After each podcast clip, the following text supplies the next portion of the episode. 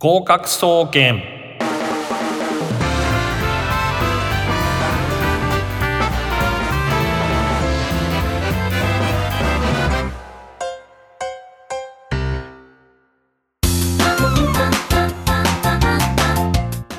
皆さんこんばんは。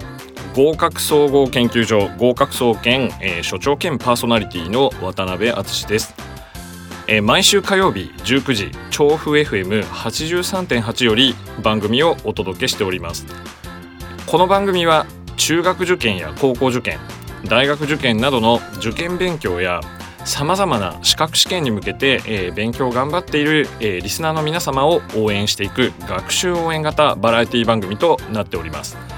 さだもう10月も半分ということで、まあ、少しずつ秋の深まりを、まあ、感じていくそんな季節になってるかと思います。えー、まああのこうな暑い夏が過ぎてですね、えー、秋になってくるということになると、まあ、急激に気候が変わったりとかですね、まあ、着ていく服とか、えー、こういうので迷ったりとかして体調を崩しがちな季節になってるかと思うんですけれどもリスナーの皆様はいかがお過ごしでしょうか？そして、えー、受験生特に大学受験の方は10月11月をどのように上手に切り抜けていくか、えー、日々過ごしていくかっていったところが、まあ、受験勉強で成功するか否かの分かれ目になってくるところになっております。えー、体調が良くないななんて思ったら早めに、えー、休息を取っていただいたりとかして、えー、まああの早めに回復することを心がけてください。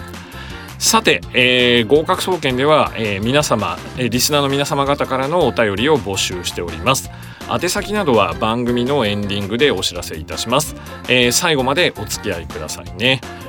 本日はですねスペシャルゲストとして河合塾生物科講師の、えー、三浦智文先生にスタジオにお越しいただいております。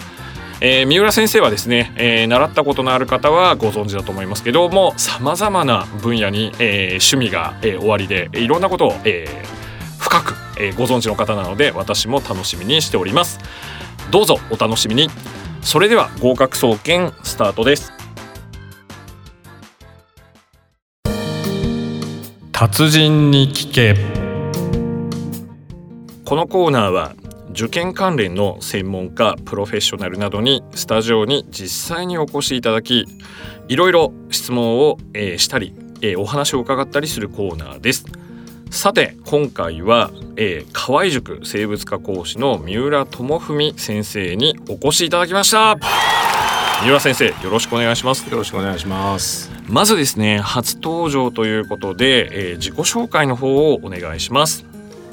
えーと、どっからお話しましょう？えー、まあ予備校講師になる、えー、までぐらいのところ、えー、かとかをお願いできたらなと思うんですけど。えっ、とそうですね今からもうだから、えー、僕今年で44になってしまうんですが、はい、えっ、と今からもうだから25年ぐらい前ですね。はい、えっ、とまず、えー、大学受験にそもそも失敗しまして高3の時に。あらま。でえっ、とまあちょっと大手予備校に行って、はい、そこでまあ予備校の授業を習ったらあの偏差値が猛烈に上がってしまって。猛烈に。はい。はい、あの実際偏差値51、2ぐらいで入ったと思うんですが、えー、えー、まあ卒業とは言わないと思いますけど実際に受験の時には偏差値でいうと75ぐらいまで上がって、はい、おすごいですね。えー、でそれでまあなんて言うんでしょうか。予備校という、まあ、塾とか予備校というものにそもそもこうなんていうかこう違和感がないというかむしろ感謝すらしているというか。えーじゃあかなりあのもうご自身の体験で、ええ、まあ予備校とか塾とか、え、そういうものに対してまあなんですかポジティブなそうですね初めから、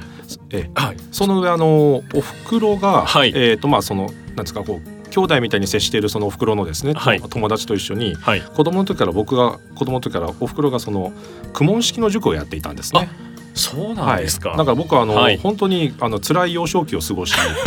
あの家にあの学校帰りに公文式の塾に行くと、はい、お袋が一頭そのまあそれこそ鬼のような あのお袋の友達がいて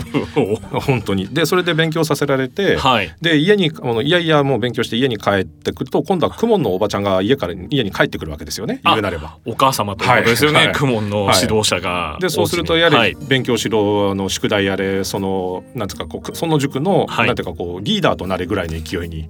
なりですね。その塾っていうことはまあ私が教えていてあなたは息子なんだから、一番できるようになれみたいな、はい、そういうイメージ、はい、はい、なのでそもそもそのなんか家が半分塾みたいな 人生なので。それはなんかあの理想的といえば理想的ですけど地獄といえば地獄です、ね、そうなんです、はい、だからもうなんていうかまあ、そういう意味では塾業界のエリートと呼んでいただいても。そうですね、やっぱり薄々感じていたんですけれどもその血統の違いといいますか、やっぱり塾業界、まあ、えー、はい、で帝王学を学んでしまってですね、えー、であの一応もちろん大学には参りまして、はい、あのあの大学名言ってもよろしいですか？全然大丈夫です。あの広島大学という大学に進学しまして。はい。国立の名門ですよね、はい、一応まあ名門という方向で、えー、名門です。名門です。はい。あのそのまあ理系の学部で総合科学部という学部、まあ、理系ではないんですが総合科学部という学部で途中からまあ理系文系に分かれていくんですが、はい、でそこであの本当はもっといろいろ勉強したいことがあったんですが、はい、まあ、成績等も含め、はい、あのまあそれで切られていきますので、あの結果として生態行動科学コースというコースに進学しもう一回いいゆっくりお話しいただいていいですか？生態生態行動科学コースとで今ちょっと名前が変わっているそうなんですが、えー、当時そういう名前で呼ばれていた、まあ、要するに生命系の学部にえー、学科ですね、はい、この場合、えー、コースに進んで。で、まあ、さらにあのそこから細分化していくんですが、はい、何せあの進化が一番あのなんていうんですか人気がないもので。あ進化というのは生物のそうですね進化学ですね、はい、これが人気がないもので、はい、成績の悪い、まあ、悪いと言いましょうか。あまり 良くない順に 入れていくとどうしてもそこにならざるを得なくて。あもうまたあの三浦先生の特徴のもう自己ひげがすごいんですよ。そのあのどこであの話を切ってそのももっと普通にお話しいただけたらなと、はい、いやあのリスナーの皆様はちょっと勘違いしないでいただきたいんですけどあの大変優秀な先生であることは間違いありません。えっ、ー、とまあじゃあそういうことで、はい、まああの一浪して劇的に偏差値が上がると、はい、で、えー、ご自身の境遇もご家庭でまあ公文式の塾をやられていたということで、まあ塾っていったものにあまり抵抗がなかったと思われるんですが、まあその国立のですね、広島大学、はい、えー、に入学されてもうその当時からこういうお仕事をしようかなっていう意思はなかったんですよ、ね、えっとですね意思そのものはもちろんなかったんです。あの、えー、やっぱり理系のそういう学部に行っておりますし、まあ先ほど冗談では申し上げましたが、はい、あの進化というものは大変深い勉強で、ね、あの数学などもしっかりできないといけないので、うん、進化学というのは。はい、なのであの一応大学の時はそれなりに勉強は、うん。うん、まあ知っていたんですが同時にやはりあのアルバイトをしないと、えー、いけない。まあいけないというかアルバイトしますので、はい、その時にやっぱりその塾でアルバイトする以外のイメージがなかったので。うんえー、っとそのまあそれこそ広島にある大手予備校の、はい。えー、っといわゆるチューターというあ。えー、学生バイトあをやられたんですね。えー、でそのチューターをやってる途中でさらに、えーと紹介等もありまして、はい、まあ、中中ぐらいとか小さい、まあ、個人塾ですね、はい、そういうところで、まあ、普通にあの、まあ、数学とか中学生の、はい、あとは、まあ、高校生の理科であるとか、そういうものの,、まあ、あの授業をするようになって。結果としてじわっとそのやっぱりなんていうんですかねこう訓練が始まっていたというか その道このええ、この道への、ええ。つながる流れが、ええ。えー、外堀が徐々に埋められていき、ね、まあこれでもいいかなみたいな。はい、はいまああの先ほど先生の話にも三浦先生の話にもありましたけどお話にもありましたけどまあ理科系とかですとですね毎日やるバイトなんていうのはなかなかちょっと実験とか勉強の関係で難しいんでどうしても時間効率がいいってなるとこの業界ですね,、教育業界がいいのかなっていう感じになるとは思うんですけれども、で、まあ、そこでまあ進化を学ばれてで、えー、まあその傍らで、えー、まああの塾で、えー、バイトをして講師として活躍されたりとか、はい、あるいは実際に予備校で質問を受けてということをしていって、はい、でその後はどうなっていく感じなんですか、えーと、その後は大学院に進学しようと思ったものの、はい、やはりまあその自分の能力のやっぱり低さといいましょうか。あまりあの生物学と あの進化学というものの深さについていけずですね。いやそこはあんまりそんな あのあのナチュラルに話していただければ、はい、えあの謙遜してもですねあ、はい、あの得をすることはあんまりないので ラジオなんであのざっくばらんに言うとあの、はい、うちのボスと喧嘩などもしましてあなるほどです、ね、あの理系の当時の学部では、あのあの研究ではよくある話なんですが、まああまり良いことにはならずですね。でそこら辺ちょっと話し出すと泣いてしまいそうな泣いてしまいそうなんですよ。号泣っていう、まあ、放送事故に近い形になる恐れが、い。まだにあのちょっと時々それこそ本当に、はい、あの寝ていてうなされあの仕事が詰まってくると今もですね、はい、寝ていてうなされることがあるんですがあの普通に、はい、その時にやはりその研究時代のことを思い出しうなされることが多くですね。相当辛い、はい、じゃあ状態、ね、そうですね。あのいまだにあの蝶々の幼虫をさいあのなんか育てながら研究していたんですが、蝶々の幼虫、青虫青虫みたいなものですね、でそれに襲われる夢とか。モスラですね。本当に。それのいっぱいのが腕を上がってくる夢とかを見ながらそれはあれですね、はい、ちょっとなんか違法薬物が切れた時の フラッシュバック現象みたいな。本当に。これ大丈夫なんですかね？違法薬物とか 私の番組言ってても。あの僕はあの大丈夫です。やってないんですやってないですはい、でも違法薬物級に脳の中で、はい、多分その辛いことがあったんだと思うんですよねその当時いろいろと。深くやっぱり、トラウマといいますか、はい、傷ついて、はい、まああのリスナーの方のためにちょっと補足させていただきますとですねその広島大学の総合科学部っていうのがまああの新しい試みで大講座制でですねまあ要するにいわゆる教授様の権力がかなり強い当時は、はい、特に。というところなんで、はい、まあそれだったら別のとこ行けばいいじゃんとかっていう状況じゃなかったことを私の方から一言添えさせていただきますけど、ええ、そんなに辛かったんですか、まあ、あのやっぱりいずれにしろこれは本当に謙遜ではなく、うん、やっぱりその先生の、えーと、うちのボスのその望みと我々の能力ですね、はい、これのやっぱ齟齬がどうしてもある部分はあると思うんですよね。であのボスはその当時京都大学のご出身であエリートですね、えー、本当に。であのまあでも京都大学からえー、うちの広島大学で教授になっているわけなので、はい、まあ多分京都大学でやっていけなかったんだろうなって思うしかない今となっては。今となってはですね、はい、まあまあ、えー、まあはい。そうただ本当にあの当然大恩人の一人でももちろんあります、はい、あのいろんな勉強をしていただいていまだにあのものを書いたり、はい、えーと、そうなんですか生物の授業をするにあたっての言葉としてその生物学を言葉として見た時の大切さっていうのをものすごくしっかり植え付けていただいたので、はい、えー、あの本当に感謝はしているんですが、はい、ここは大切です。はい、がまあいろいろそういうまあ辛いこともありましたり何たりかんたりで勉強がうまくいかないので気が付いたらその、えーと、ある程度中ぐらいの塾でバイトアルバイトをしていて、えー、そこに、えー、河合塾の広島校の先生がいっぱいいらっしゃっていてあアルバあの密かなアルバイトで。密かなアルバイト。はい、でそこで、えー、っと広島校のいろんな先生を紹介していただく中で、はい、えっとなんですかねこう一緒に食事とかを連れて行っていただいた時にあご飯を食べようよみたいな、はい。はい、でやっぱりおごってくださるんですが出してくださるんですが、えー、さらにその出しっぷりがもう尋常ではない。もう本当にいまだに忘れない。最後の決め手は、はい、あのちょっとえっ、ー、と会社名を言うとあれですがそのカレーチェーン店に行って、はいはい、あの大盛りのカツカレーを頼んでくださった上に、はい、トッピングを全部全トッピング、はい、もう本当に火山の噴火跡みたいなのが来て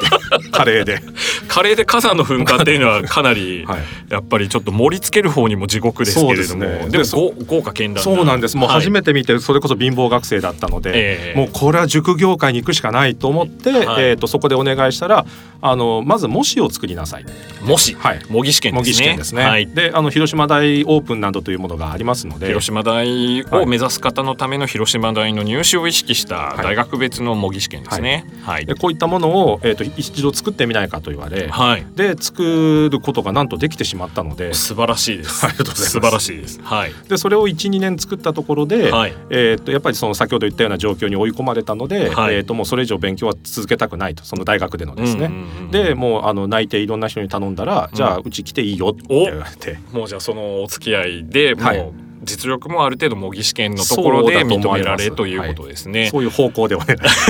い。や方向じゃなくて事実を。ということでちょっとまだあの、えー、デビュー前夜のお話なんですけれども ちょっとこの後また、えー、その後の、えー、展開について、えー、お話をゆっくり、えー、お伺いお伺いすることにして、えー、ここでですね、えー、一曲。合格への道。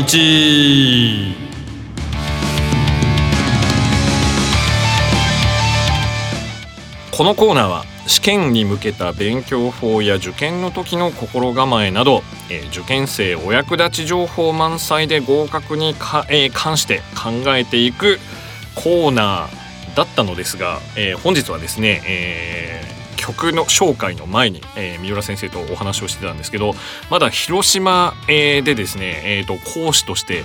デビューする、えー、直前ぐらいのお話だったので特別編として、えー、続きをお話しいただきたいと思うんですけれども、えー、三浦先生、はい、よろしくお願いします。よろしくお願いします。えー、先ほどの話でですね某カレーチェーン店がまあココイチだと、はい、えー、ココ一番屋だということが分かりましたけど現在はまあものすごいトッピングの量ですが当時は？あ当時はあのまだ10種類ぐらいしかトッピングがなくて、はい、揚げ物もそんなにはなかったのであの皆さんが思ってるほど ハードなやつではないんですがただ、ね、はい、マヨネーズなんかも最後かかっていて、はいはい、それこそもう本当にまあ火山の噴火。火山の噴火。みたいな。でもまあ、はい、あのもしかするとリスナーの方で現在のココイチユーザーの方は、まああのギャル曽根さんとかが食べてしまうようなレベルのものをちょっと想像してるかもしれませんけど、まあ、あの10種類ぐらいの豪華なトッピングが学生は、なかなか思い切って注文できないようなトッピングが全部載ってるというイメージで、はい、そうですね、はい、はい、今思えば、はい、えーとまあ、それでも2,000円もいかないと思うんですがあでも結構一食2,000円そうですね。当時学生にとっては、はいえー、それこそ、ね、あの広島で20年ぐらい前の話なんで 本当に経済状況が現在とは違うので、はいはい。えー、でもだからすごく感動してしまって、うんうん、でもぜひお願いしますと言ったもののですが、はいあのやはりその広島港例えば広島港でやるんじゃないかと思っていたんですが、えー、広島港にはその生物の講座がそれほどはないと。ででこれは広島とかその関西含めて、はい、授業をまあそのいただいていくにあたって障害になるだろうと。うん、で今東京にはその、えーとまあ、市場がでかいので、はいはい、えー、と東京だったらいいんじゃないかと。うん、でお前東京行ってみない？って言われて。であの本当に何のつてもそれこそ親戚の一人もほぼいないんですが。すごいですね。はい、でまあいっかって思って。あのでもこの番組にもたまにですね大手予備校でデビューしたいという方からお便りをいただいたりとかするんですけれども、はい、まあ、どこでやるかっていうのは結構大切ですよね。ね、やっぱり市場規模が大きくないと授業もいただけないですし、うんうんうん。特にあの三浦先生がご担当の生物というのはまあ選択科目になっていて、はい、まああのまあ何ていうんですかね授業数のことをコマと言うんですけどそれがまあ、あの一定数しかやっぱりないっていうところだとやっぱりちょっと新規参入がそうですねなかなか。厳しいっていうことですね。これはまああの今まで出てくださった物理科学の先生やあの世界史の沼田先生なんかもおっしゃってたことなんですけれども、まあそれで東京にもうじゃあもうその時点でかなり、はい、じゃあこの道で食っていこうかみたいな決意は、えっと、その先ほどもお話をしたように、はい、あの研究等の方がうまくいっていないのでそれこそ、うん、あの冗談抜きで、うんうん、えっと、それこそちょっと言い方が悪いですが死にたいと思うぐらいの 瞬間もあったのであのこの業界で生きていこうっていうよりもとりあえずとりあえずあそこから逃げたいという発想の方がでかいので。逆にじゃあ結構精神的には追い詰められて、そうですね。いやいや。で広島はともかく、えーとその研究業界ではなくて、はいはい、塾業界にというかそれこそ、えーと、就職時期でもないので、はいはい、あのもうとにかくやれることは何でもやらなければ生きていけない生きていけないっていう、うんうん、それこそあの今あの時プロレスに誘われてたプロレスラーになったと思うんです。いやもうあのー、ですね。もうその後でですね、えーと、ミュージックバンカーのフェイスブックのページなんかをちょっとチェックしていただきたいんですけど、まあ、三浦先生が非常に体格がしっかりされているのでそうですね、えー、まあ格闘技系い。けそうですね、はい、いろいろ。はい、はい。というような、えー、形で、まあ、あのいろいろあると思うんですけれどもやっぱりあの理科系の場合はそのなんですかね、えー、研究室の人間関係とか非常に濃厚なわけで、ね、同じ時間かなり同じ時間を共有していますので、うん、まあ、そこでもうちょっと行き詰まってしまうともうそれを目指していた場合はどういうふうにやっていけばいいのかっていうのは分かんないっていうところは若干あって、うん、じゃあもうそれでもう。えー、もう何でもしますと。そうですね、はい、もう逃げれるためなら、はい、そしてちゃんと生きていくためならっていう、はい、まあ、かなり下手に出たスタートですけど、ね、まあ、なんか、えー、伺っていてやっぱりあのー、まあ、なんですかねその、えー、苦問式をやられていた、あのご実家の、そのまあそのちゃんとこの場でリーダーになれとかっていう抑圧がちょっと悪い方向にかかってたのかもしれませんよね。もうだから研究なんかもうどうでもいいんだと思えばもう変な話ですけど、はい、広島大学学をちゃんとご卒業されたんであれば、はい、まあ選ばなければいろいくらでも仕事はあるのかなって感じはするんですけど、まあそういう思いで何の縁故もない東京地区に単身乗り込んだとい。うことですね。はい、でそこからはどんな展開なんですかね？えとやはり1年目2年目はそのそれほど授業ももらえませんので、はい、あのまあざっくばらんに申し上げますと、お願いします。2月に、はい、えっ、ー、と最後あのなんですか確定申告みたいなものをするときに180万円ぐらいで。いいですか？えっ、ー、とこれは大切なことなんでもう一回言っていただきますけれども1年間、えー、予備校で10か月弱授業をしてですねその、えー、総支給額はい。えー、これが180万円ぐらい。ドルではないんですよ、ね、あのドルだあのドルでも厳しい。ドルでもかなり厳しいですね。ね、えー、ところが、円だったんですね、はい、はあ、まあそういう形で、はい、であのそれこそあの当時は、はい、えー、っとなんていうんですかこう毎月やった分お給料もらうので、うんうん、えー、っと2月に至っては、はい、あの受験生の皆さんが受験に行かれてるということは、うんうん、我々は授業がないので、はい、あのそれこそ2月3月の支給額は、それこそ数万円レベルであ家賃が払えるか払えないか、そうなんです。家賃払ったらあのそれこそ数千円しか残らない。上にその時も名古屋あの河合塾の本社は名古屋にあるんですが、はいはい、そこからその、えーと、模試を作りに来いと言われ、はい、新幹線ってどうやって乗るのかも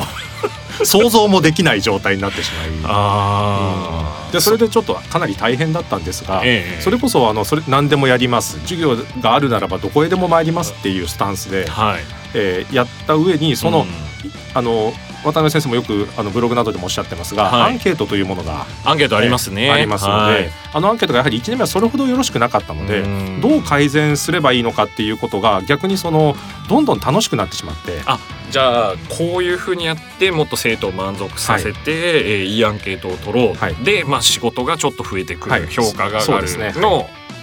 好循環そうですね。ただその時に一つそのやはりあの予備校講師として考えておかないといけないのは、うん、人気取りをしたいわけではないのでなるほど。あの生物の授業をと受けて生物の授業で満足する上にプラスアルファでさらにこの授業をあのなんか先生の話がまた聞きたいとか、うんうん、場合によっては卒業しても先生に会いたいみたいな、うんうん、そういう講師になれたらいいなと思ってとにかくまあ生物の勉強だけはちゃんとやろうと。なるほどですね、はい、そこをちょっとなんかあの生徒にこびたりとか、はい、まあ人気取りして誰とは言いませんけれども 手品をしたりとか、ですね、はいはいはい、そういうふうになっていくと道を踏み外してしまうですね。ですけども、はい、そこのベースのところはやっぱり自分は生物を受験の生物をちゃんと教えると。そうですね、はい、でそれで、えー、ついてきてくれる生徒を増やしたい、はい、ここ大切ですね。ですね、えー、大切なことだから後で2回聞いてください。特にあのこの業界にいる方は。いや本当にですね本当に22世紀に残るような、はい。名店で、えー、名言でごめんなさい。あの、ね、深い話で出てきてもいいんじゃないかぐらいのレベルのお話ただやっぱりその生物例えば授業の内容じゃその例えば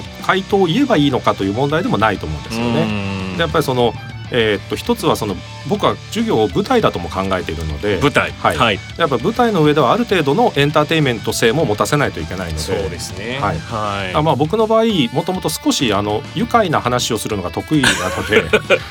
もうええかなり得意だと思います。はい。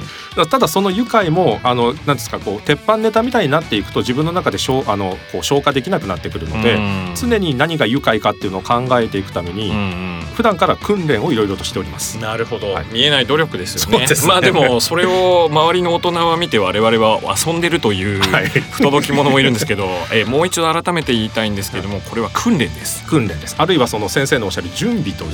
いうことですよね。はい、大きな意味で。はい、まあ普通にこう教科書をやってるだけじゃやっぱダメですよね。そうですね。あの特に生物学というのは非常に範囲も広いですから、はい、そうですよね。はい。細胞の中から生態というかそのあのそれこそ社会システムみたいなところまで行ってしまうので、はいはい。でそれこそ進化の学に至っては進化そのものというよりもそれを人間同士の関わりというか、うそういうものも話をしていかないといけないので、まあ広いですよね。はい、大学でいうと相当な広さの学問をやらなきゃいけないので、はい、いくつかの学部にまとわったものを高校生に教えないといけないので、うん、しかも分かりやすくそうです、ね、90分飽きさせず。はいということなんですね。ということでですね、えーとまあ、三浦先生が、えー、どんな、えー、つもりで授業を準備して、まあ、今あの人気講師として活躍されているのかっていうのは、えー、お時間が、えー、ちょっと、えー、今回の放送は来てしまいましたので、まあ、次回ということで、えー、来週火曜日も、えー、ぜひ、えー、お聞きください。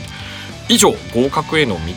のコーナーでした。このコーナーではリスナーの皆様からの、えー、お悩みご相談を募集しております。宛先はエンディングでお知らせします。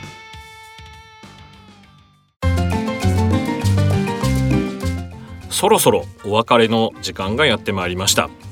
三浦先生のお話をもっと聞きたいと、えー、思っている方も、えー、多いのではないかと思います。えー、来週再来週と三浦先生には3週連続でゲスト、えー、して、えー、ゲスト出演していただくことになっておりますので、えー、お楽しみにしていてください、えー、この番組ではお便りを募集しております。えー、各コーナーで取り上げてほしいことや番組の感想あるいは受験についての悩み事相談などをどしどし送ってください。宛先はメールアドレスを申し上げます。すべてアルファベットの小文字で GOKAKU アットマーク music-bunker.com ミュージック、えー、失礼しました。合格アットマークミュージックハイフンバンカー .com 合格アットマークミュージックハイフンバンカー .com となっております。えー、ブログある予備校講師の日常ツイッター合格総研といったものも、えー、やっておりますので、えー、検索エンジンで探してみてください、えー、なおミュージックバンカーで検索するとミュージックバンカー公式ウェブサイトトップページのラジオ番組一覧に、えー、宛先へのリンクがございますのでこちらからも、えー、送信が可能となっております。えー、というわけで、えー、ちょっとですね、あのー、まだまだ聞きたいなという、え感じなんですけれども 今週は残念ながら時間がありましてここまでです。えー、三浦先生ですね、えちょっとまだあの東京で、えまあまああの予備高校師を始めてこれからどうするのか、えいうところ、えで止まってしまいましたけれども来週もよろしくお願いします。えー、本日はどうもありがとうございましたありがとうございます、えー、お相手は私渡辺敦でしたえー、ということでこの後、えー、30分はドリームワークスをお送りいたします、えー、それでは来週またこの時間にお会いしましょう。さようなら。